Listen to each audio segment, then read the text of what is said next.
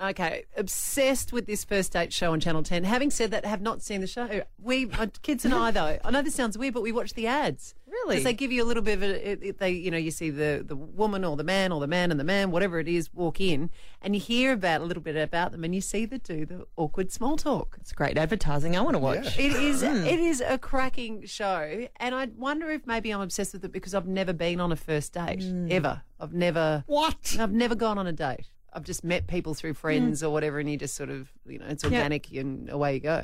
Agree. Would, would Matt agree with you? I mean, was there a date that he went on? That wasn't a date. This is a date. You know. I, re- I remember once we were trying to spark up our life and he, our love life, and he knocked on the door and pretended to be a guy that.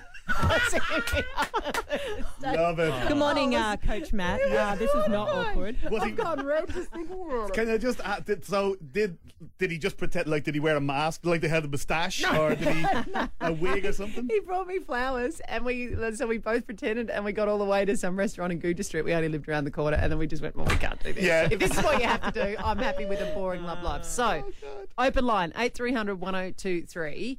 Uh, what did you, what happened on the first date that meant there wasn't a second? Erin Phillips has never been on a first date either, have you? No.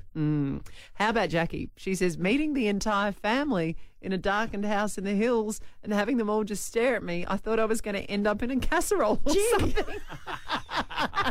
Caitlin of Roxby Downs. Hello, Caitlin. Hi team, how you going? We're good. What happened? Um, I was talking to this guy, and things were going really, really well. Um, he invited me around for dinner, so I've decided to go for dinner. And then it turns out it's a family affair. I thought he lived on his own, lived with a family of eight, and then had dinner. Went to get up to, you know, say see you and thank you. And the mum said, "No, you have to stay for dessert. It's a family tradition." Oh, Caitlin, that awkward talk. Or could, because there was eight of them, did you just shut up and let them talk around you?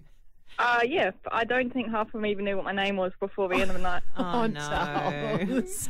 Oh, thank you, Caitlin. Let's go to Mobbery Heights. Debbie, what happened to you? Uh, met at a pub in Walkerville, and um, he'd had a few drinks before I'd got there. And when we got up to walk out, he staggered and fell into the glass shield around the salad bar and shattered it. Oh, my God. Yeah, Uh, did everyone yell out Right. taxi? No. no, they he called an okay? ambulance. Yeah, was he okay? Uh, yeah, they called an ambulance and took him to the Royal Adelaide and put him under observation for a while. But I, uh, me being me, I did the right thing and went and sat at the hospital Oh, so that they sort of knew who he was. Oh, and good on you. Can you remember Mm. Um, his name and who he was now, all this time after? No, Did you remember at the time? no, no, only just. Oh, those Um, I buffets, ended man. up they- speaking to his family and everything Oh, to my Oh. let them know what had happened. And it's like, I don't know this man from Adam. It's like, Well, he could have been at him. You might have known him. Hey, Debbie, Well, that's it. Debbie, you are the person you need to go on a first date with, I think. You are wonderful. Thanks for calling. The Ally Clark Breakfast Show on Mix 102.3.